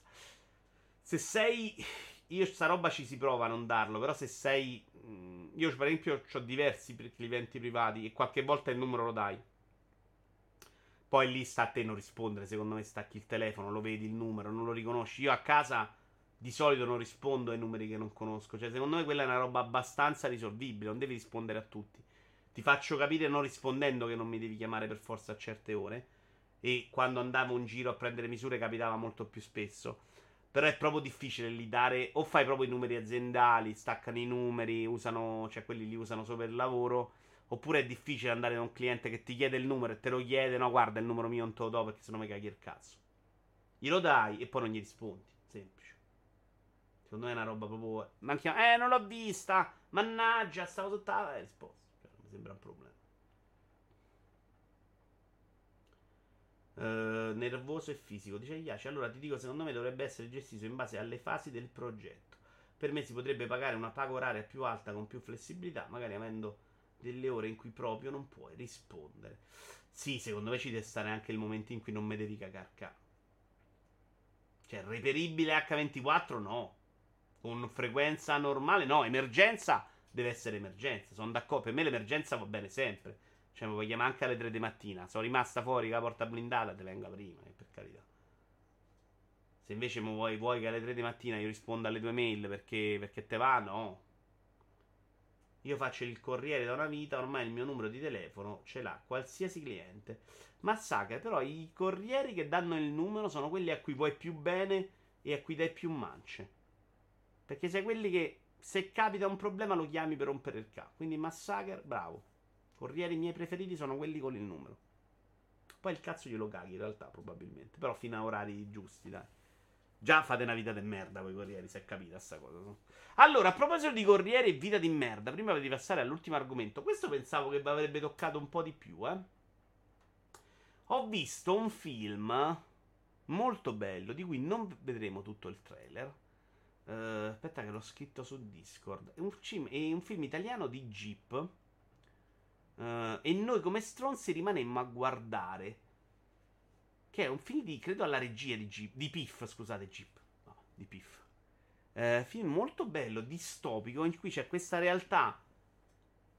Che è una realtà da 1984, ma molto vicina a noi. Con questi algoritmi che gestiscono il mondo. E lui che praticamente fa un corriere just it, fondamentalmente. E si parla un po' di questa roba, delle paghe che scendono, della poca attenzione a questo argomento, perché questa è proprio la grossa follia. Rompere il cazzo alle aziende in modo incredibile perché non pagano, eccetera, eccetera, anche quando è giusto, perché è vero che è pieno di gente. Leggevo l'altro giorno nell'alberghiero, c'era uno che faceva una scuola alberghiera e diceva troviamo la gente, la formiamo, cercano lavoro, glieli mandiamo e vogliono lì a lavorare 16 ore al giorno a 300 euro al mese. E vaffanculo sono d'accordo. Bravi questi che ci riescono. Ditemi come fate, vabbè. Però vaffanculo, cioè, ma che siete scemi. Cioè, neanche puoi pretendere sta roba qua. Però, nel, nel, all'opposto, mentre uno fa quello perché paga troppo gli operai, perché non ce la fai, veramente non ce la fai, perché poi uno è bravo e due sono quelli che stanno in malattia una settimana di troppo e ti mettono in difficoltà. E queste grosse compagnie che gestiscono sta gente possono avere gli schiavi. E li voglio anch'io gli schiavi. Perché ce li hai solo tu? Perché la gente con l'app può avere gli schiavi o no? Il film mi è piaciucchiato, la parte seria funziona, la parte comica per me no. Onestamente un po' boomer, però ci sono degli spunti interessanti, dice Opez. Guarda, io di solito questi film li trovo sempre aberranti perché non riescono a superare la soglia della credibilità. C'è una roba spesso troppo forzata. Devo dire che qua, essendo molto ancorato alla realtà, cioè una roba che veramente è fra 5 minuti, secondo me ci sta super dentro. Non l'ho trovato da boomer per niente. L'ho trovato molto reale e, non leggendolo con l'ottica del futuro, ma leggendola con l'ottica della critica sociale al moderno, cioè all'oggi. Secondo me sta roba è verissima. C'è sta nostra poca attenzione, sta nostro modo di accettare sempre condizioni peggiori in questo modo? Ma legalmente, eh? Bauhaus. Ba- Bauhaus. Guarda, Vito Iovara, per esperienza, se uno non vuol fare un cazzo, poco inco- importa se a caso è in ufficio. Mm, beh, dipende dalle aziende grandi, però. Cioè, nella mia non puoi non fare un cazzo. Cioè, sto io là, col fiato sul collo. Che te proprio. Io ti tipo con la bava alla bocca sui capelli. Il problema è come si gestisce un team di lavoro. Se c'è controllo sull'andamento del progetto, sul rispetto delle tempistiche, che devono ovviamente essere realistiche e non a ribasso, tramite SAL, stato avanzamento lavoro o quant'altro. Allora si può parlare benissimo di dare fiducia, stai pur tranquillo, che magari uno lavora pure meglio in smart working. Non lo so, Bau. Secondo me sì, vale per le persone con un'etica, cioè le persone per bene non le devi controllare. Io ho un geometra che gli devo dire, veramente, li chiamo almeno tre volte a settimana perché lui a pranzo si mette a fare le mail, il cazzo, le, le robe, i preventivi. E io gli dico, non rompere i coglioni. Dalle 13 alle 14 mangi. Non devi fare niente, vattene a spasso. Perché io so benissimo che quando ti carichi poi di questo lavoro impazzito, no? Dio benedica uno che mi dà veramente una bella mano. Ma quando ti carichi poi di questo stress 24. Poi esplodi. Perché io l'ho fatto. Io sono esploso. Facevo 15 ore al giorno, correte sopra, estate non voglio, no, voglio lavorare. Sono arrivato a 23 anni che mi dovevano recuperare, recuperare perché ero impazzito. Cioè, lo, lo, paghi. Non va bene. Però quella persona la potrei mandare a casa, la potrei mandare a Timbuktu, la potrei mandare in Islanda e quello lavora. Quindi deve essere lui serio la, credere che le persone siano così, cioè che abbiano una loro etica del lavoro, è, è, una, è una, secondo me, un'illusione che non sta né in cielo né in terra. Gli operai, io ce ne ho alcuni molto bravi che non controllo, e ho quelli che stanno 18 volte al bagno e devi, non gli puoi inciandà, però devi farti vedere che ci stai perché sennò stanno sempre al bagno. Io ho trovato gli operai nascosti in cantiere sotto a un muretto eh, tu dici, eh, devi eliminare gli stronzi. Eh, ma ci stanno gli stronzi, ci stanno. Esistono, non è vero che basta. Cioè, se, il problema è, se le persone sono, se, sono per bene, basta un'organizzazione seria? Assolutamente sì. Le persone non sono così, però. Per mia esperienza, gli esseri umani non sono dei pezzi di merda. Gli italiani sono doppiamente pezzi di merda. Perché in Italia c'è proprio un presupposto che è se te posso inculare, te in culo. Punto. Ma non li avevano regolarizzati i riders, dovrebbe avere il contratto da dipendente, ora no. Guarda, è una roba un po' strana, mi pare che qualcosa avevano regolarizzato, ma non erano contratti verissimi, era una roba molto fruffru. Però sì, qualcosetta era... l'avevano fatta, assolutamente. Ma è folle che li, li fai lavorare per 5-10 anni senza rompigli le scatole, secondo me. Tu ogni tanto non avevi la sensazione di voler un po' replicare R? No, perché ho io il colpo di scena l'ho capito dopo 8 secondi. Quindi avevo proprio in mente cosa, dove volesse andare a parare. Cioè, che fosse anche quello una roba di lavoro sottopagato. E quindi non l'ho mai, mai vista così. Parliamo sempre del film di Piff. E quindi no. Ma in generale son, la parte che mi è piaciuta a me è quella di De Luigi. Che secondo me fa anche un, una bella prestazione. Secondo me c'è anche una bella regia. Ci sono delle scene molto vorrei usare dir felliniane, però molto secondo me costruite bene dal punto di vista scenografico. 2-0 del tuo capitano. Chi è il mio capitano? Cerbi? Sai che non so neanche chi è il capitano della Lazio.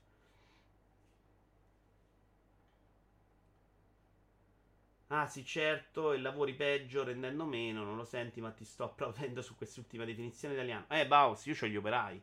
Io ho operai e ce n'ho su 30-40 persone 4-5 in malattia regolarmente. Una volta in raffreddore, una volta in dito.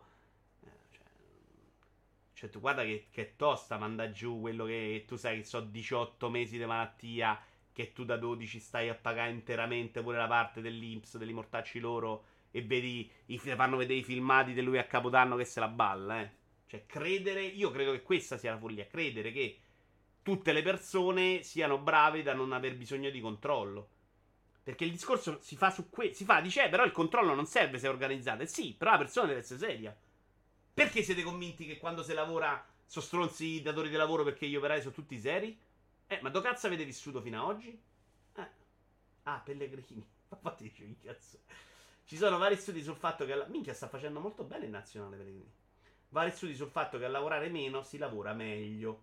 E nei paesi scandinavi si sta seguendo filosofia. In Italia invece domina ancora il lavoro 12 ore al giorno, perciò sono un grande lavoratore. E Yaci.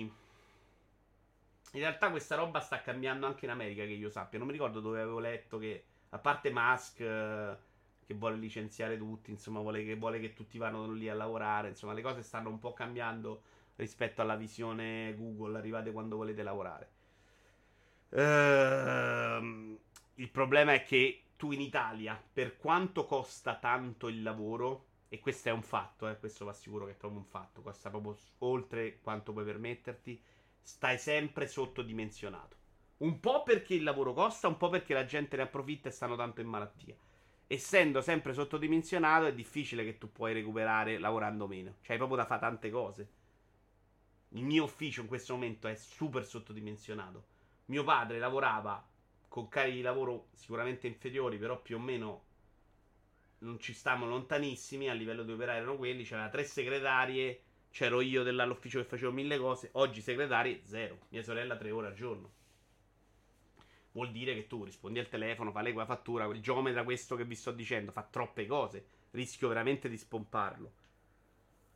E questa roba magari si dovrebbe risolvere. Ehm, poi si può fare un discorso, sì, c'è il momento che lavoro meno, rendo di più, però tu ci sa anche il momento in cui e gli ACI lavori peggio per, per, i cazzi tuoi, no?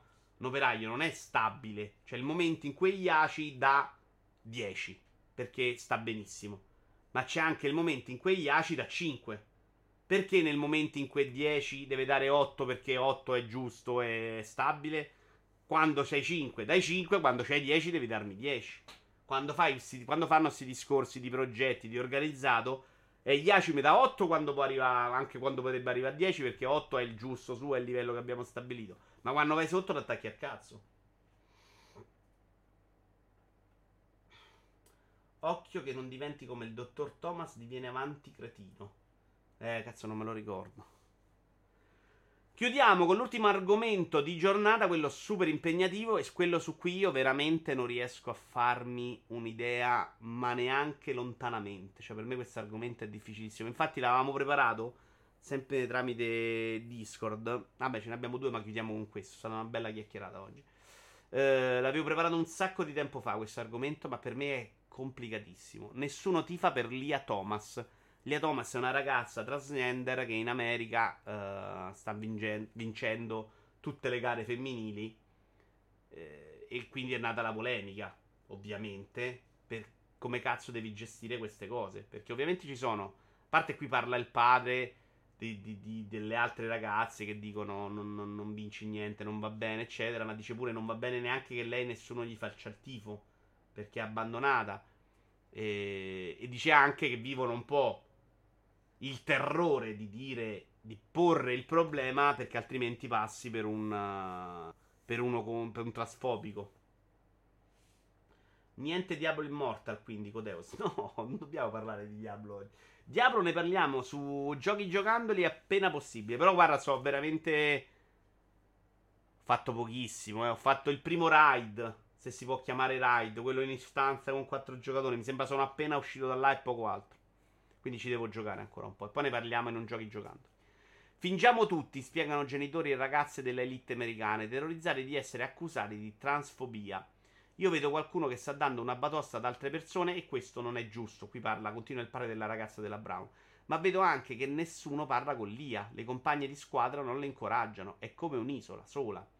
Quando 16 atlete, compagne di nuoto e tuffi di Lia all'Università della Pennsylvania, scrissero al direttore della Ivy League L'imbarazzo era evidente. Come sostenere l'affermazione dell'identità di genere di Lia e allo stesso tempo sottolineare il suo vantaggio competitivo, passare dal 462 posto in classifica nelle competizioni maschili al primo in quelle femminili, chiedendo che non le fosse permesso di accedere alle finali senza apparire transfobiche? Nessuno vuole prendere la posizione dura perché non vuole essere demonizzato, spiega il padre della ragazza della Brano, della PEN stessa. Mia figlia mi ha chiesto di non parlare ai giornalisti, spiega la mamma di una ragazza che spera di laurearsi in biologia. Non vuole che il mio nome o il suo appaiano su Google in relazione a questa storia.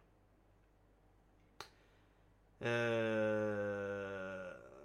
Sì, sì, ma non oggi Codeus Diablo Immortal. Come non è giusto che nessuno faccia il tifo? Vuoi costringere la gente a tifarti? Beh, lui non è che dice. Pone il problema. Se nessuno ti tifa, tifa è perché sono tutti convinti che la vittoria è automatica. Sei troppo. OP, sei troppo avvantaggiato e quindi perdi anche quella bellezza dello sport, no? Cioè la, la vittoria deve essere anche festeggiata. Esattamente, però, come la gestisci questa cosa? E ora sta un po' cambiando l'opinione su lei lui. La destra USA sta uscendo prepotentemente e si sta scadendo nell'eccesso opposto. Ai tempi, in effetti, era difficile anche solo porre il problema. Eh, però il problema è come risolviamo questa questione. Cioè, questo vantaggio c'è. È evidente. Ora adesso non so quando fai una cura ormonale se c'hai de- de- de- dei cambi. Però se ci sono delle gare uomini-donne, possiamo dire che la differenza c'è. Quindi comunque questo vantaggio ce lo hai. Sport unisex, dice Perceptron. Eh, però sport unisex amplifichi il problema, no? Se il 462 maschile diventa il primo femminile, se fai unisex tiri proprio fuori le donne. Cioè impedisci alle donne di avere una vittoria. Categoria a parte Uff. Premettendo che io sono per una divisione nello sport in base al numero di ormoni, eccetera. Ecco, io questa roba non la commento perché non so proprio quanto sia poi eh, veritiera delle prestazioni. Io di queste proteste non capisco. Ci sono fior fior di enti e nessuno abbia pensato a questo problema. Il bello dello sport è l'inclusione e la mancanza della gestione rischia di portare molto più razzismo. Non ho capito, Opez, se non capisci le proteste o non capisci perché non abbiano affrontato prima il problema. Il problema prima non si affrontava perché non esisteva, probabilmente. Questo problema in realtà era nato anche, vi ricordate, con quelli con uh, le gambe finte, cioè con la roba artificiale. Si diceva che erano avvantaggiati, che c'era della roba diversa. Fare una categoria a parte, secondo me, è assolutamente una roba che discrimina molto, però, caspita, sì. Forse sì, però. Cioè, se questa qua si sente, queste persone si sentono una donna, un uomo, tu le butti nella sottocategoria diversa. Cioè, non sei né l'uno né l'altro a quel punto. Se l'idea di base è cercare di tenere tutti dentro per, per rispettare anche il, come si sentono, chiaramente stai facendo la cosa peggiore possibile, Real. Le persone trans, dice Bibinetti, prendono ormoni che le rendono a tutti gli effetti uomini o donne. Però se il 462 posto in classifica maschile diventa il primo finile, femminile Bibinetti, probabilmente, credo che tra l'altro sta roba non ha nessun senso, eh? cioè credo anche che sia un po' un caso limite, perché non credo che il 462 uomo poi vada a vincere tutte le gare donne a livello di tempi. Però se quello diventa così più bravo, probabilmente non, non, non discrimina così tanto le prestazioni. Sì, è molto difficile, quantomeno però il periodo di transizione dovrebbe essere più lungo e accettare i trans fra le donne molto dopo il termine del ciclo ormonale, in cui dite voi poi hai una ricaduta sulle prestazioni. Però sono una categoria a parte dal punto di vista sportivo. Eh sì, sono d'accordo, eh. Quindi una donna trans ha ormoni femminili come le donne cis.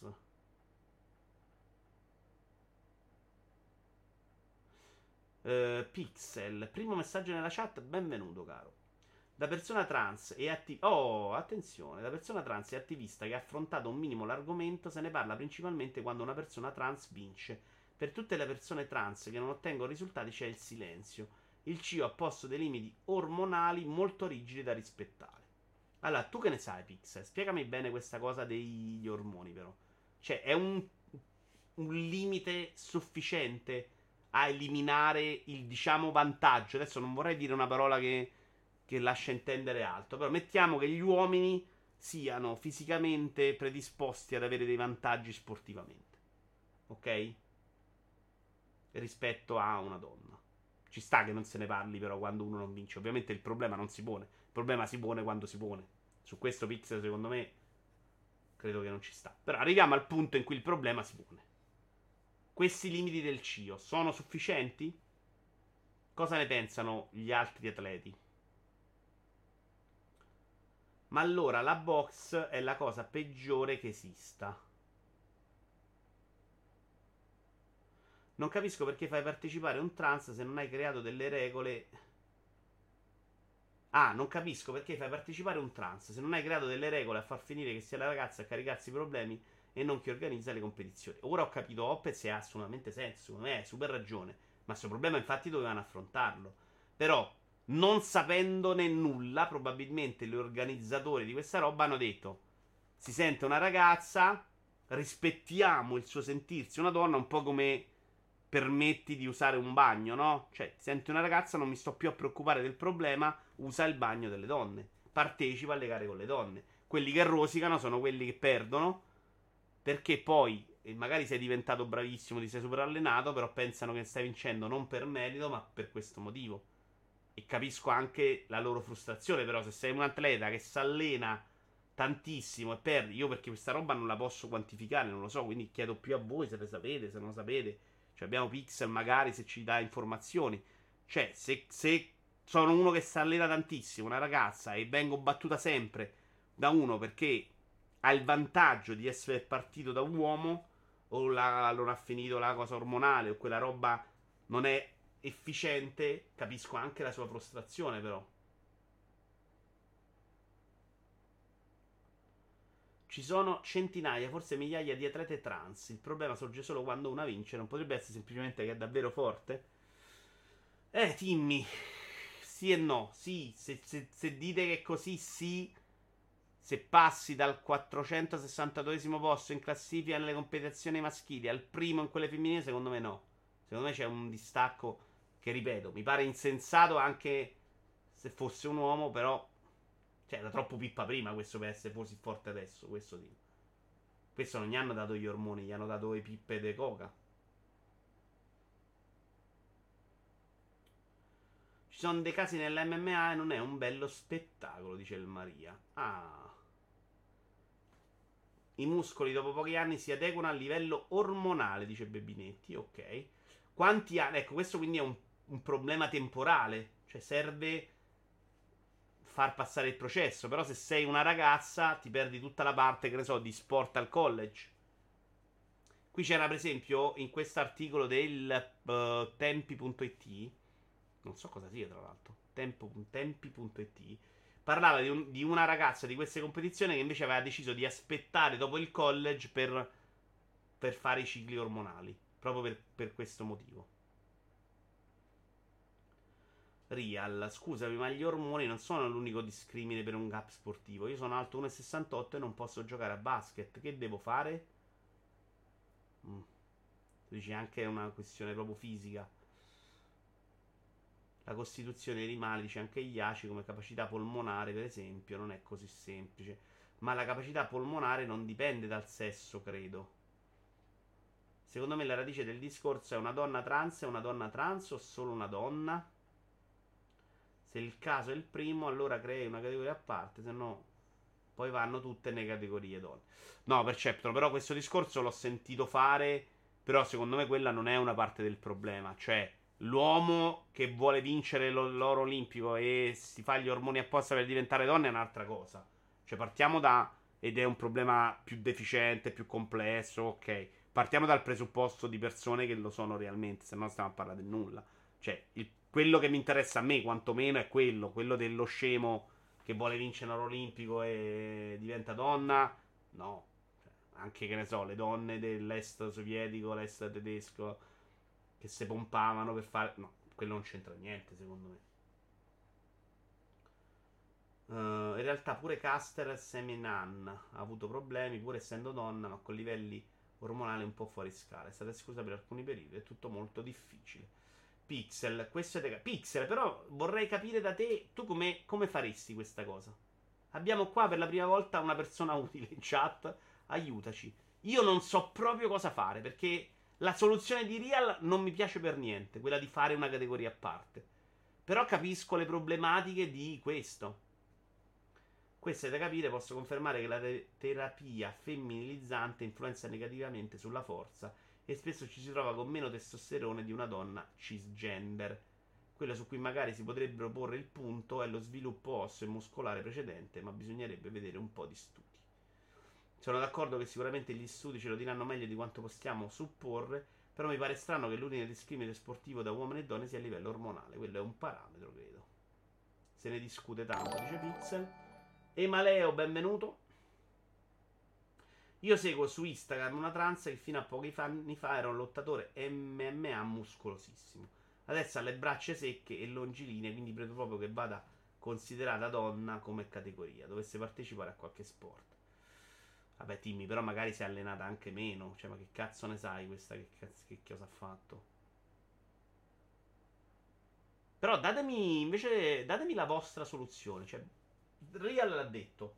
A me non piace quella di Real.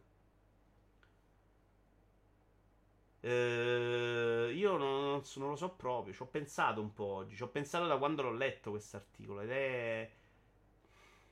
Perché lo sport è bello anche quando puoi competere alla pari. Cioè, se questa roba diventa un non competere, e questa diceva che, che in, questo, in questo racconto, almeno questo articolo, Stalia Thomas vinceva le gare da sola 800 ore prima stai proprio anche uccidendo la competizione per gli altri, cioè quello che dovrebbe essere lo sport, no? Un giurista ad un convegno in cui sono andata proponeva fasce non basate sul genere ma sulle prestazioni. Ah, sì, sì, sì. Non box c'ha comunque maschile e femminile. Però sì. Il problema è che sai cosa, Pixel? se funziona come ha funzionato lo sport fino adesso, tu fai 100 metri stile libero, la massima categoria c'è solo uomini. Perché credo che i tempi degli uomini siano più alti, per esempio. Quindi no. Perché toglie alle donne il massimo premio. Che sia donna o che sia trans. Uh, trans. Poi io, io, faccio casino, gender già mi sono perso, eh, per dire. Non è proprio il mio argomento. Però capisci Capite cosa intendo? Fare quello secondo me toglie anche al... Sì, sì, se è vero che non può arrivare a fare il tempo di Bolt una donna. E che lei non possa... Una donna non possa mai arrivare ad essere il top mondiale di, un, di una categoria. E neanche quello va bene. Se pensi nel basket per lezione con un handicap, i giocatori vengono divisi anche in base al livello del problema che hanno. Bisogna scegliere un parametro, per esempio alcuni dicevano di usare come parametro anche l'ossatura, dice Opez. Ci sta.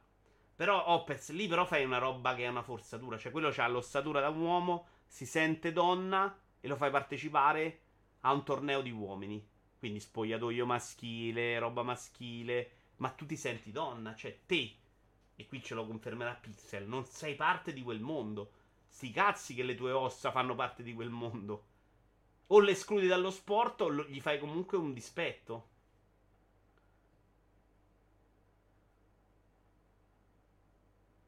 Uh, non saprei una di quelle situazioni di come fai sbagli. Si intende l'esempio box perché è in fasce di peso. No, l'ho capito, Real.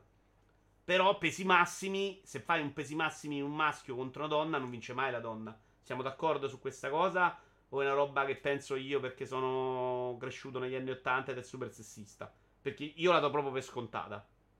Capisci che se fai una roba di quello, lo dividiamo per fasce. Una donna non arriva mai a essere il peso massimo, cioè a vincere il trofeo più importante. Sarà sempre inferiore all'uomo, no?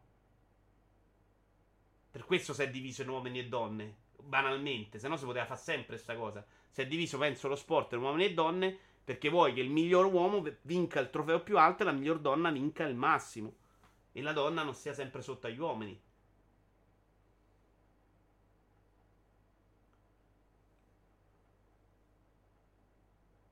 Uh, si vorrebbe seguita solo. Sì, verrebbe seguita solo la categoria top.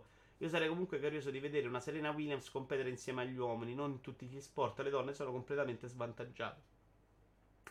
Certo, per certo. Secondo me il tennis uh, potresti avere ragione. In realtà non lo so. Perché comunque le donne facevano meno 7, per esempio, sai? O facevano anche loro 5, se non mi ricordo. Però nella box si dicono anche i pesi leggeri. Il fatto è che ogni sport dovrebbe avere il suo modo corretto per fare le categorie. Ne ho parlato più di una volta con un mio amico. Per me dovrebbero avere una categoria a parte. C'è troppo vantaggio a livello fisico. Al massimo potrebbero farlo sulle competizioni tecniche, tipo con l'arco, esempio. Beh, quella roba secondo me sì, ci sta. Ma guarda che già, per esempio, tiro con l'arco non è uomini-donne, eh. Uh, pistole alle Olimpiadi io mi sembra uomini e donne insieme. Cioè, quando non c'è quel vantaggio, secondo me già gareggiano insieme. Non ne sono sicurissimo con l'arco, ci sto pensando. Che poi alle Olimpiadi ne ho viste un sacco di gare con l'arco, ma non mi ricordo. Forse sono divisi. Anche perché pure là comunque c'è lo sforzo fisico dell'arco, magari hanno un peso diverso. Anche se poi potremmo prendere categorie di peso della box, dove i massimi sono i più seguiti, ma comunque le categorie inferiori a mercato. Eh, eh, lo so, però poi il massimo esponente della box è il massimo esponente della box ed è sempre un maschio. Cioè, è ovvio che puoi dividere. Non sto parlando neanche di una cosa di attenzione, sto dicendo che precludi a una donna che ha caratteristiche fisiche diverse la possibilità di essere il massimo di quello sport. Mentre oggi una donna può essere il massimo di quello sport. È il massimo della sua categoria che è il suo, punto. Non ce n'è un'altra. Perché lei può ambire quello è il suo top. Io sarei per una divisione prima in base al tipo di transizione, ormoni e ossatura, creando una nuova categoria, lasciando uomo e donna nelle loro categorie. Quanto non mi piace sta cosa, soprattutto se parliamo di giovanili, sta roba è terribile, cioè proprio buttarli in un ghetto. A oggi non credo neanche esista una donna peso massimo nella box o MMA, vedi, 120 kg. Un esempio banale. Madonna, te da un pugnone, questi fa male, Elma. Un esempio banale è come gli spogliatoi. L'atleta transgender può entrare nello spogliatoio delle donne. Secondo me sì, massacro. Secondo me accetti che sia una donna e va, va nelle donne, punto. Cioè, sta roba secondo me culturalmente la superiamo, eh. Cioè, secondo me quello è proprio un limite culturale. Perché siamo convinti che sia un uomo travestito, non è quella roba là, è una donna. Quindi quella roba secondo me si supera. Il problema dello sport è un po' diverso perché quella puoi superare tutti i preconcetti, però il vantaggio, la differenza può rimanere. È curioso questo argomento, molto bello. Bravi però, comunque lo state affrontando alla grande, bravi.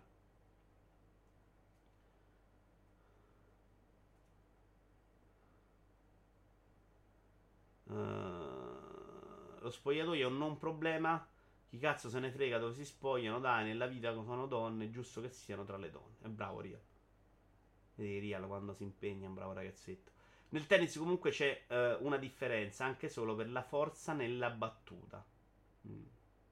Sì. Ma in realtà credo che Venus Williams battesse... Venus, scusami, Serena Williams battesse a livello di molti uomini.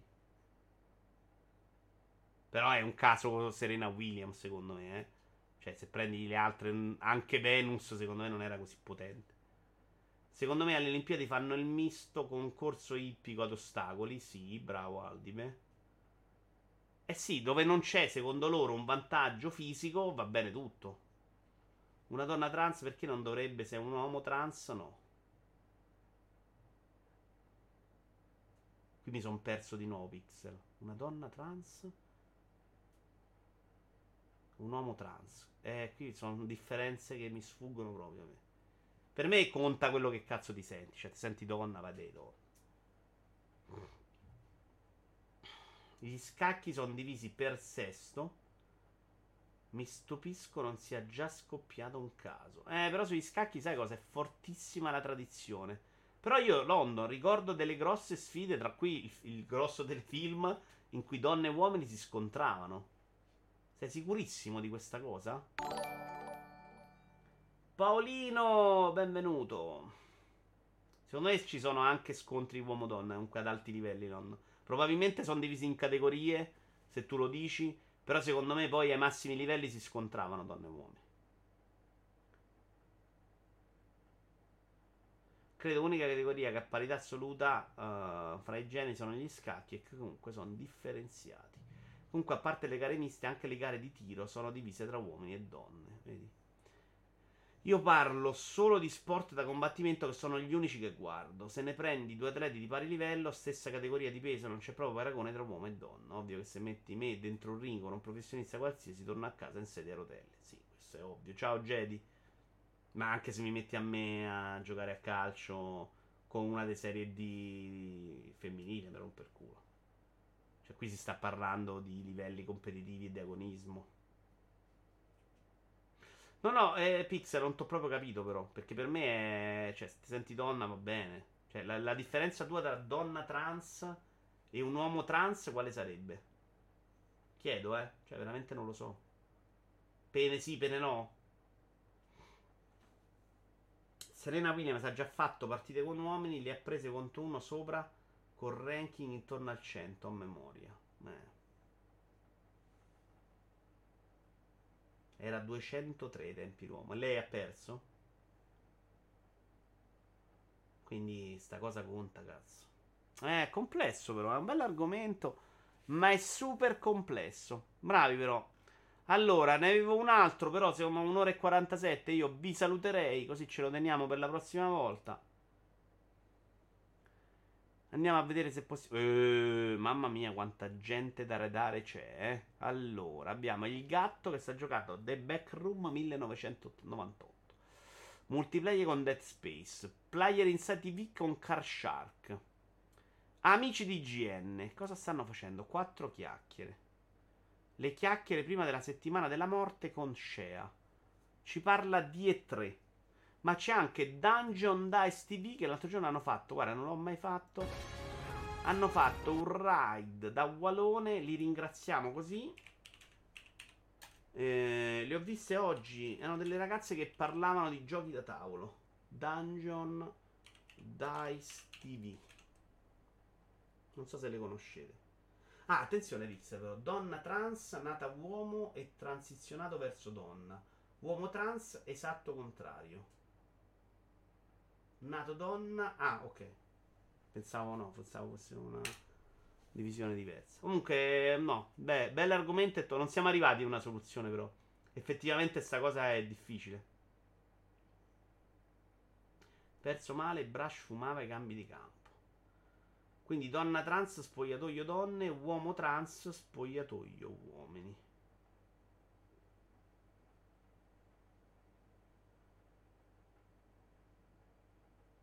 No, e eh, mi sono perso. Eh, poi me la leggo meglio.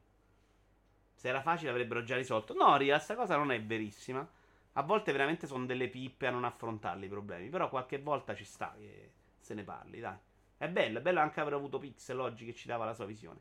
Grazie mille, ragazzi. Noi ci si vede. Vi ricordo che tutti questi audio fighissimi finiranno anche su podcast. Se vi piace il canale Lego, mettete un cazzo di follow al canale Lego. Oh, ci sono stati due follow al canale Lego oggi mentre stavamo qui a chiacchierare. Bravi. Bravi, ci arriviamo a 8000, a 1000, non 8000. Grazie a tutti veramente, ci arriviamo ma siamo anche un po' indietro con le ore, quindi ce la faremo secondo me più o meno al momento giusto.